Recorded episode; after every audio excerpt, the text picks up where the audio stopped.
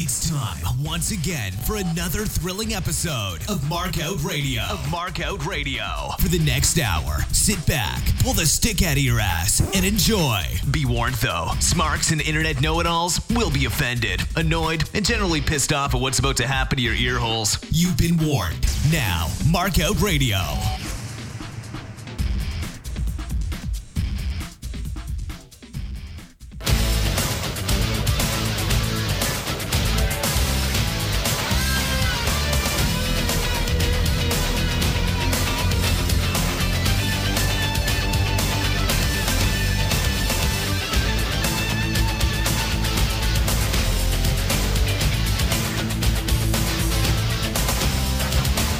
All right. Welcome, welcome, you animals. Grab your seats, grab your seats, quit screwing around. Good lord. Like herding cats. I coach 10 year olds, they're more organized than this. Come on. Just messing around. All right. Welcome to Markout Radio episode 85 foregoing Nitro for April the 28th, 1997, out of the Norfolk Scope in Norfolk, Virginia. Hosted by Tony Schiavone, Larry Zbyszko, I'm Bella, and Bobby the Brain Heenan. Wow. Can't talk. That's awesome. Good way to go. Good way to start, right? That's a good way to start, isn't it? For sure. All right, this is Nitro's 46th win in a row with a 3.4 to Raw's 2.7 in the ratings. There are 9,467 asses warming those seats, with 8,761 of them actually paying to be there. And the gate was 138 and 305. Buying $48,000 in merchandise. That's right. We've got merch stats again.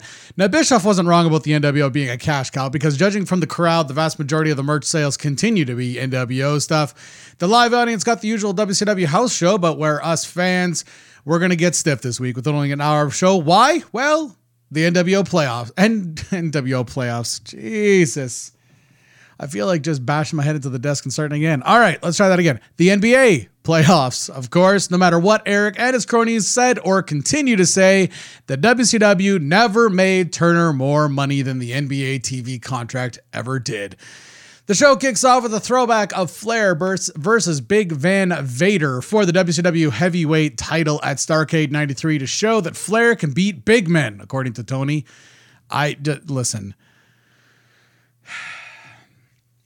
There's nothing really wrong with showing footage of Flair beating a big guy, and Vader's probably one of the biggest guys to ever be in wrestling, and certainly one of the most agile big guys.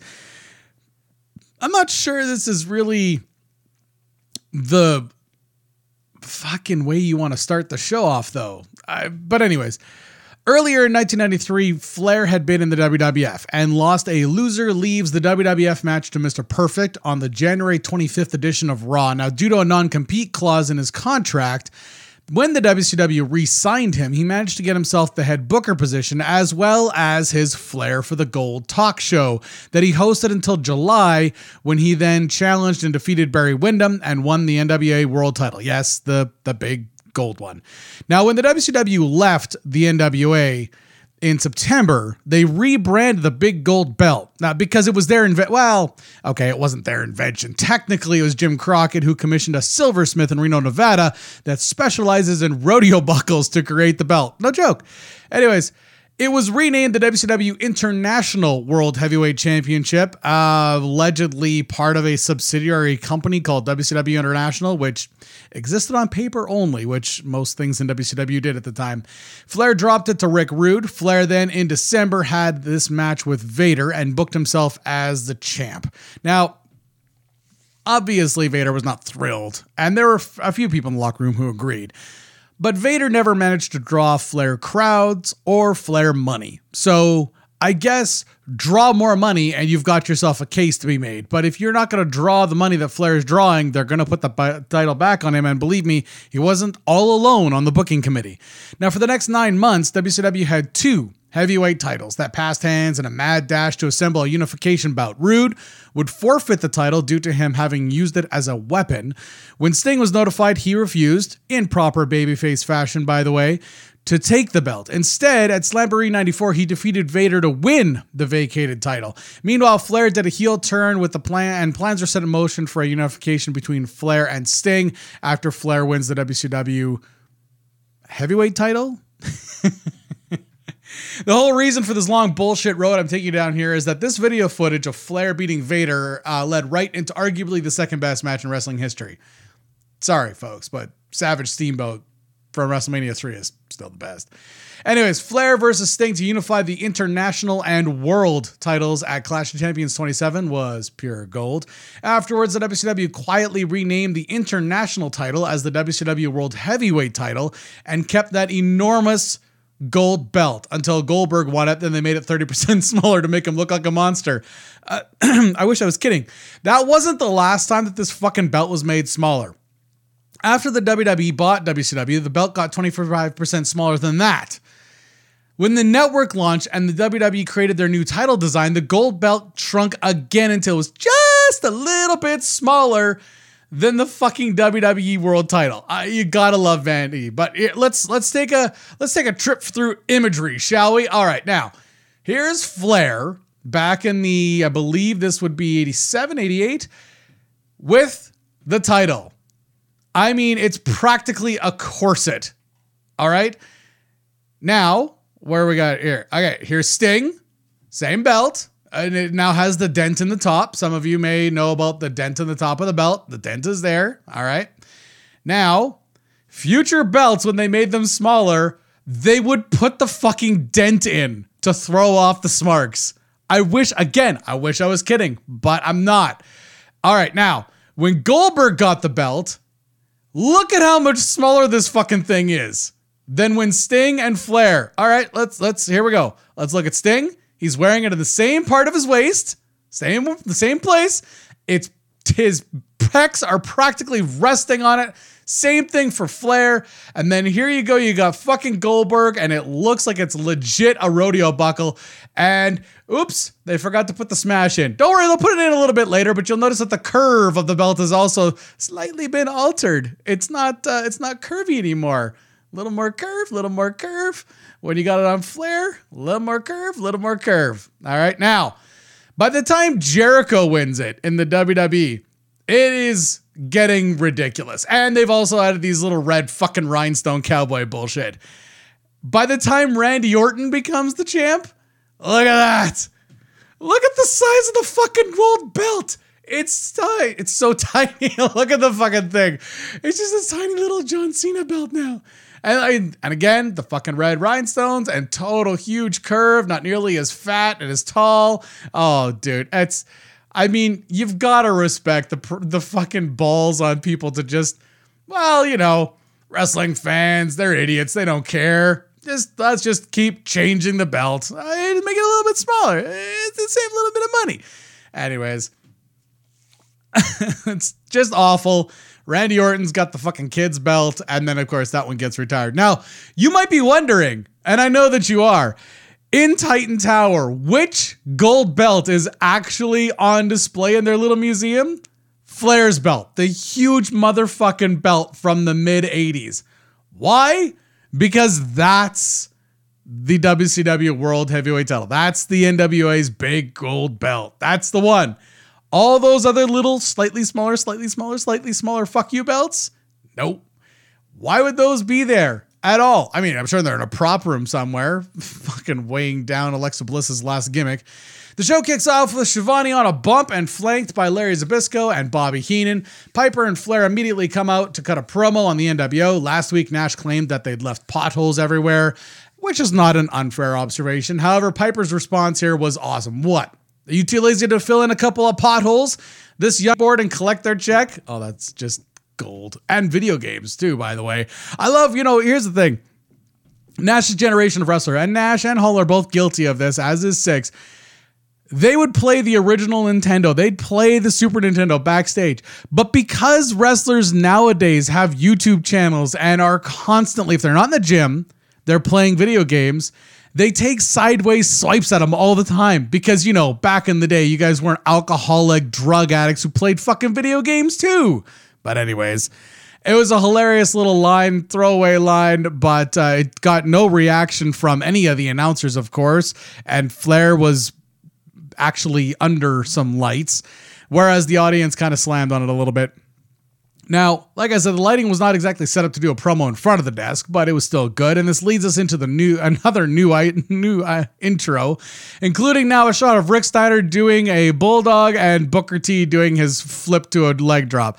I guess that the intro is just going to be a work in progress for a while, but I'm considering rendering times in the mid 80s, sorry, and the mid 90s. This feels like a little bit of a waste of money for the production budget. Just make a fucking intro and call it a day. I understand you have to change it because you got to get rid of Hogan as the face. That's fine. But just get rid of the wrestlers entirely. Just the building's blowing up is perfectly fine. Don't, don't you don't need to keep putting the wrestlers in there because you're gonna have to keep on fucking doing it every time. And like I said, computers in the fucking late 90s, Jesus fucking Christ, the goddamn render would take almost a week. Dean Malenko defeats Prince Iaukea in your first match of the night for the WCW United States Heavyweight title. I gave that four out of five. Shiny new black tights on Prince Iaukea. Malenko spent a couple of bucks, got himself a new vest that actually fits. Picture side by side promo from Jarrett challenging Malenko to a title bout at Slamboree. Not the best way to build a gimmick, but uh, it'll work. It'll work. Great chain wrestling here in this match and excellent use of crowd psychology. Who would have thought I would have said that about a match with the Prince? Cool little pin reversal chain here at the end uh, that the ref failed to put over. First time I'm seeing this guy. I couldn't even tell you his name. I really don't give a fuck considering his lack of ability. He is green as the day is long. Syxx defeats Juventud Guerrera for the WCW World Cruiserweight title after this. I gave that one four and a half out of five. Juvi wearing his dad's leather jacket. Well, I don't really know if it's his dad's leather jacket, but this is what it looks like when a kid puts on their dad's clothes. Uh, the 90s, man. We all wore clothes that were at least two sizes too big for us. Thank God girls at least wore tight tops. Otherwise, my teen years really would have fucking sucked. What? Yeah. Oh, God, get out of here. Like you don't look at women. The two heel commentators started jousting with horrible heel lines that sounded like it only stopped because someone started shouting into their headsets to knock it off. Now, at the time and even now, this was the highlight of the show for me. Why not lean into having two heel commentators like this as much as humanly possible? They could have ganged up on Tony the whole time. The second Nitro bounce, Bronco Buster, is debuted here by Syxx. It's better, it's coming together, but it still kind of looks like he's trying to force his opponent to suck his dick. Juvi performs a very cool looking springboard flip into a drop kick that Syxx sells like a champ. Syxx straps on the Buzz Killer while still on his feet this time and finishes off Juvi. Now, the finisher has gone through a bit of an evolution, and now it starts with a hammerlock and then a modified sleeper before he starts convulsing and thrusting his dick into the guy's small back. Now, it looks much more painful while still being a very safe move, so I'm not going to shit on the move itself too much, but he does seem to be working on his shit while performing on live television instead of polishing his moves at house shows like he's supposed to. And now it's time for that golden voice bastard Lee Marshall calling in with 1 800 Collect Road Report. Any chance we're going to get two shoot targets this week with two two heel commentators? I'm I would lean the fuck into this. Anyway, Lee Marshall's calling in from Lakeland, Florida, and instead of leaning into uh, taking a swipe at both heel commentators. He just fucking bombs it. Oh, damn it. It can't all be gold. The Outsiders and Syxx come out, and the announcers bail on the set as the NWO take over the announce position. Hall starts things off with. Um, now, this is the first time he's going to refer to this trio as the Wolfpack. Nash then gets the stick and demands 75% of the gate because wrestlers of this caliber don't come cheap. And he also apparently misses Hogan. What? I know. I don't understand it either. I, you know, for the last three weeks, he's been bitching and moaning like a little girl, and now he misses his big buddy. I just, what? I, whatever the fuck, what wrestling, just wrestling. I, I just, thank you. Chris Benoit defeats Lord Steven Regal. I gave that three and a f- three out of five. There's a dark entrance for Regal here. Benoit gets a nice pop as he comes out with Nancy. Tony explains that the NWO just accepted a match tonight, which I don't think that they did, but whatever. I, I, again, wrestling. All right. Thank you. An accidental headbutt opens up Regal's forehead, followed by a worked one to make it really bleed and get a reaction. But uh, we get a wide angle shot instead instead of sorry instead of staying up close so we can see the color i couldn't really figure out why until fucking sullivan comes out again ah god damn it Here we go again. I just, god damn it. We coming for you, nigga. I'm not even fucking talking over that anymore. Regal has Benoit on the top rope. A functioning human would have let Benoit get softened up a bit more, but not Sullivan. God's gift to the wrestling business, at least according to him and the knuckle dragon Neanderthals who want to lose money. He gets in there, pulls Regal off, and goes to work on Benoit. And then we end up with the usual worked and stiff punches out to the ringside area. Sullivan gets kicked in the balls. Jackie has a wardrobe malfunction as Nancy pulls her off of Benoit's back. Meng comes out with that Tongan death grip of his for a bit. Regal fucking hates that he got a dark entrance and now is getting fucked out of an actual match. He blasts Meng. Sullivan pulls Regal off. Nancy orders Meng to let go of Benoit, which inexplicably he does. We go to commercial on Regal and Nancy checking on Benoit. What a fucking clusterfuck. Jesus Christ. I mean, Sullivan, god damn. There can be only one. One can only hope, but nowadays there's a lot of them. NWO Savage Liz promo during the break here about DDP and Kim, despite no one saying it. Savage is in no shape for a match at Slamboree, so this is for a long ass build going into the Great American Bash of 1997's main event. Main event tonight, though, Luger. Oh, sorry. I'm jumping out early because I saw Luger's name. Co-main event, I guess, is what this was being billed as. Luger and the Giant defeat the amazing French Canadians Carl Ouellet and Jacques Rougeau with, of course, Colonel Robert Parker. Gave that one three out of five. Dark entrance for the Canadians. No anthem for Cheap Heat here, but there was a fan that had a Canadian flag on the hard cam side that he would wave around when the show came back from break. But apparently security took it away from him. I don't know why. Just let him keep it. It's the only way this match is getting any kind of heat. I just the Canadians work over Luger for quite some time. I'm uh, speaking of Luger and the Giant, they come up both glistening with fucking baby oil. The Giant's getting that fucking steroid back knee from hanging out with Luger for too long. I'm not gonna say that he's taking the fucking steroids, but maybe he's like I, maybe he's getting like some blowback from it or something because he's claimed even to this day to not have taken part in the juicing back then. Heenan informs us that he's going to go to Chicago to be on Mancow's show this week, but then claims that Mancow is bigger than Stern. In 1997, I mean, he's listen, he's certainly huge, but like Stern was solidly on top when Private Parts came out. I, I mean, Jesus, I whatever. I wrestling and radio, they're so fucking close. I that's why Bubba is Bubba. Giant gets tagged in after Luger eats a lot of offense here, wipes out the Canadians for the W, leaving Luger plenty of time to pose for the camera post match. After this, we get the actual main event of Steve Mongo McMichael defeating the Barbarian. Steve, of course, comes out with his mm, wife on paper, Deborah. Tony puts, oh, sorry, I gave that one three out of five as well. Tony puts over the McMichael White match at Slamboree as the first two former Super Bowl champions to lock up in a wrestling wing. That's not actually a bad way to sell the match, and the picture side by side recap of last week was a nice touch. I mean, kudos, uh, that was actually good. Dark entrance, of course, for Barbarian, and slowest entrance in the world from Mongo wow, I possibly could have walked slower, but I'm not quite sure how. Deborah finally does her job, distracts the ref as Mongo unloads the Halliburton on Barbarian's melon. Barnbarian, good lord. Barbarian's melon gets himself the win. After the break, Flair and Piper come out, cut a promo on Hall, Nash, and Syxx. Flair claiming that he's held the title more times than Syxx has had pieces of ass. What? Hello? FCC?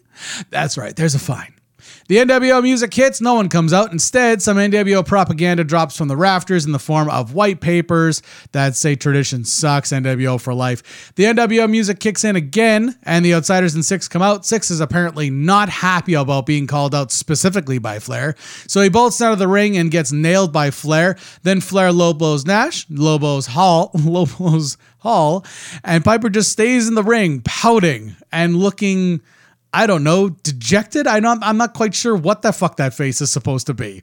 Eventually, Piper does come out and start whipping Nash as we fade to black. So I mean, again, listen, this is not by far this is not the worst Nitro we've ever had. It's short, yes. They've tried to fit in as much as they can into the show. Um, did they do it successfully? I think so. I'd give the show three and a half out of five. And, and the reason I'm going to use for that is that we're still building for Slamboree, and there's still two more shows before Slamboree, and they're actually working on developing an actual pay per view in the traditional way and keeping fans involved and, you know, interested in the fucking pay per view. I mean, yeah, I, I I guess I could just come down on it in certain ways, and and the fact that the first two matches were far more exciting than the last ones were. But I mean, now I'm just splitting hairs because overall it's a pretty solid Nitro, uh, and I'm, I'm I'm hoping that we're gonna see it. Like I don't know, but I'm hoping we're gonna see it reflected in some ratings next week. All right, so get the hell out of here. Go enjoy your Sundays. Um, I don't know what the fuck you got on the go. I don't care either. Get the hell out of here. Go on, get get get get get get the fuck out of here. There you go. Well, that was an abortion of a show. Should the mood take you, check out markoutradio.com and leave a comment. You can also find links there to our Facebook, Twitter, YouTube, and Stitcher channels. You can even leave a voicemail on our Skype. Just click the links and share them.